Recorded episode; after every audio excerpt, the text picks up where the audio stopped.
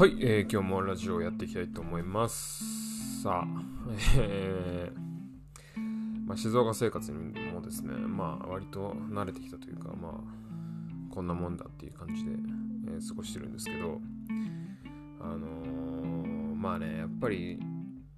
まあ、34歳独身男子ですよ。やっぱり、あの、まあ、ちょっと悩み、悩みっていうかね、どうなんかなと思うのがやっぱり食事のことでしてね。あの食事はまあ朝はまあ大体コンビニね病院に行く前にまああの家の近くっていうか家とうちの家と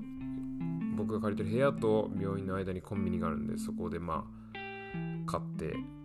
とかってまあいいんですけど。で夜はね結構あのまあ後輩がねあのうちの医局の後輩がもう先に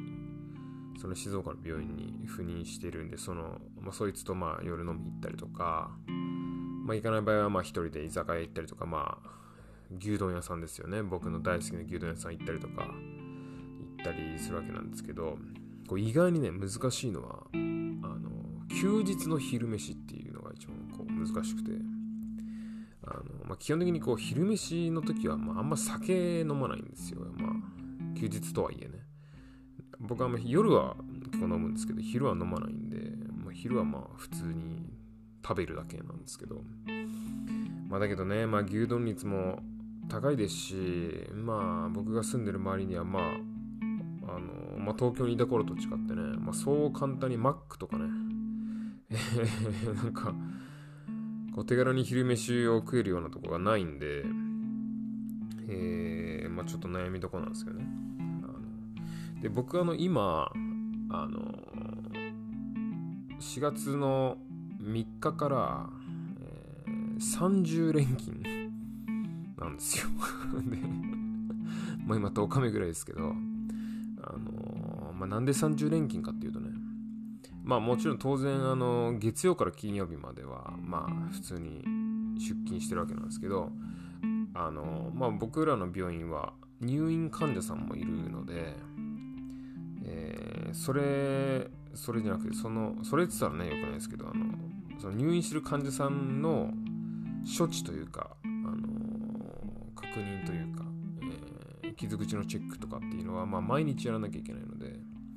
えー、土曜日、日曜日もまあ交代制なんですけど、えー、誰かしらが行くという感じになってます。えー、もう歯医者さんなのに、って何してんの？って感じですけど、まあ、本当僕らは、まあ、このラジオね、長く聞いてくださってる方はわかると思うんですけど、航空外科っていうところに僕は、航空外科っていう科目を専門にしてまして、航空外科っていうのは、歯医者さんの中でも、まあ、虫歯の治療とかね、歯周病の治療とかっていうわけじゃなくて、顔面骨折とかね あとはお口の中にがんができたりするんですけどそれの治療とか、まあ、あとはまあ親知らずの場所とかっていうのをまメインにやるんでどうしてもね、入院する患者さんがいらっしゃってですね、えー、当然土日をまたぐこともあるわけで、えー、その人その人たちの、まあ、処置というかね、確認を必ずしてます。えー、で、あの僕4月から赴任したばっかりなんで、え、まあ一応その、うちの医局のね、トップの先生から、えーえー、32歳独身歯科医師君は、ね、一応ちょっと4月な慣れるまでは、えっ、ー、と、まあ、一応土日もちょっと見学にでも来たらって言われて。いや、そう、簡単に言うけどさ、土日見学っつったらさ、あの、要するにもう4月、4月土日来たらって、要するに別に、だからって月から金に休みあるわけじゃないので、もう、あ、これ自動的にこれ30連勤だっていう、4月はフル出勤っていうね、ブラック企業だとかもそういう議論をすっ飛ばしてですね、なんか当然のように言われるんですけど、あの、まあそれで、まあ別に土日はまあそんなに長い時間やるわけじゃなくて、午前中本当に朝8時ぐらいから9時ぐらいまで、9時、10時ぐらいまでかな、1、2時間なんで、もうすぐそれで解放されるんですけど、えー、まあちょっと致命的なのはですね、まあ土曜とか日曜とか、まあそんな短い時間だからいいじゃんっていうのはあるんですけど、それをされることで、えー、まあ、例えばね、うちの犬に会いに東京に帰るとかね、え彼女に会いに東京に帰るってことは封じられるんで えー、まあ、陸のことを島流しですよね。島流しが確定してるということなんですけど、まあ、それでね、あの、その土日の処置が終わってさ、えー、まあ、その後輩と昼飯行こうかなんつってちょっとたまたま一緒に朝処置してたんでいいっすよなんつって、ご飯行きますかなんてなるわけなんだけど、まあ、その後輩はねまあなんつうのちょっとこうラグビー部出身でねちょっとまあ大きい感じ。僕身長より身長は僕176センチぐらいなんですけど僕よりでかくて当然体重も僕よりでかくてっていう彼なんでまあよく食べるんですよ。食にうるさい。ですぐ飲むしね。なんであのまあ、えー、後輩と飲み行って例えあご飯行って例えばねこの店とこの店どっちにするなんて聞いて後輩は口だけは「えどっちでもいいっすけど」とか言って結局「ああいややっぱり」で僕がこっち提案すると「いやそれないっすね」とか言って結局あの後輩の希望通りにあの行くっていうのがまあよくありありなんですけど。であのたまたまその前日あの飲みすぎてたんでちょっと僕昼そば行きたいなっつって。であの僕とその後輩は家近いんですけどその家の近くに蕎麦屋があるっていうのはちょっとこう前からこうあのこう何んですかね道歩いててあの気づいてたんであこの蕎麦屋行こうって決めてたんででちょっとそこ行こうよっていう話をしたんですよ。でその後輩はうわ蕎麦っすかみたいな。でももう一個もうちょっと歩けばあの家系ラーメンがあるんでそっちなんじゃねえかみたいな空気を出してるんですけどいや僕はもうそばだと。ね。あのもうこれちょっと飲みすぎてるからちょっとそば行かないともう気持ちはもうそばだから俺結構そば食いだからさちょっとそばなんだっていう話をして。まあその後輩もねもう本当に結構食のこだわりが強いんでもうあのまあ例えて言うと本当にあの来た道をあの迷わないためにためにあパンをねちぎってこう道にこうパンを置いていくんだけど、えー、でその一緒に歩いてる後輩がそのパンをその置いてるそばから食べちゃうから道が分かんなくなるぐらいの食欲の彼なんで、まあ、相当ねこだわり強いんだけど今回ばっかりはそばだと。つってまあなんとか説得してこうそば屋まで2人で行ったですよ。だけどでその蕎麦屋がね看板にあの10割蕎麦ってありますでしょ？10割蕎麦ってこう看板が出ててで10割そばっていうのはあの普通のそば、まあ、例えばコンビニのそばっていうのは普通のそば粉にプラスなんかわかんないけどなんか混ぜてちょっとかさ増しをしてそばを作ってると。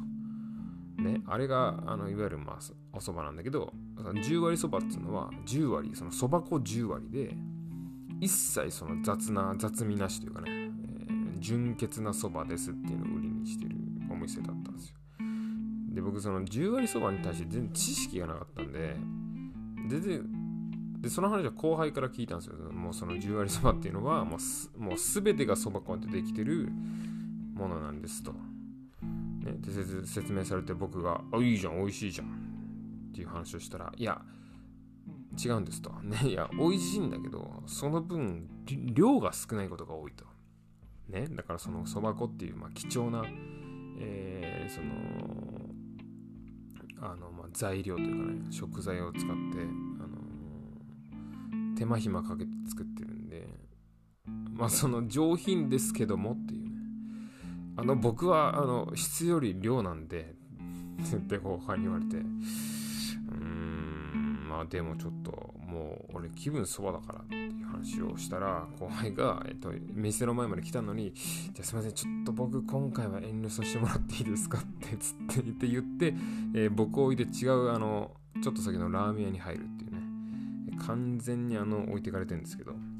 まあでも僕はねもうちょっとそばって決めてましたからじゃあちょっと俺があのリサーチしてやると。ね。もうそんなだってそばはそんな少ねえっつったってさ大盛りとかさあるでしょうよでしかもこう例えば2玉頼むとかさもうそういうことあんじゃねえのって言うんですけど後輩はいやちょっと僕は違うと思いますみたいな感じで まあ見捨てられてねじゃあ僕いいよっつってこう一人で10割そばのお店入ったんですよ。でそのお店はこう静かなカウンターだけの蕎麦屋さんでもう本当になんかバーみたいな感じで。でバーみたいなこうカウンターテーブルなんだけどでも全部その建物は木製でこうほんのり木の香りがして、えー、日曜日の昼下がりでほあのちょっと音量が小さめのあのラジオが流れてて、えー、のれんがあってであの坊主頭にねじり鉢巻きの、えー、30歳ぐらいの若い、えー、店主っぽい人がワンオペレーションで、あの、静かにこう上品にやってるような蕎麦屋さんで。であのカウンターの奥に2人あのおばおばちゃんっていうかね、えー、すごくなんか上品そうな貴婦人のおばちゃんが、えー、おほおほほほほってこう笑いながらそば食べてるみたいな感じで。で僕、えー、一人で入って、えー、メニュー見るんですけど、えー、メニューがね3つぐらいしかないんですよね、えー、10割そば、えー、だし巻き卵、えー、以上みたいな。あとなんかあとなんかなんかあと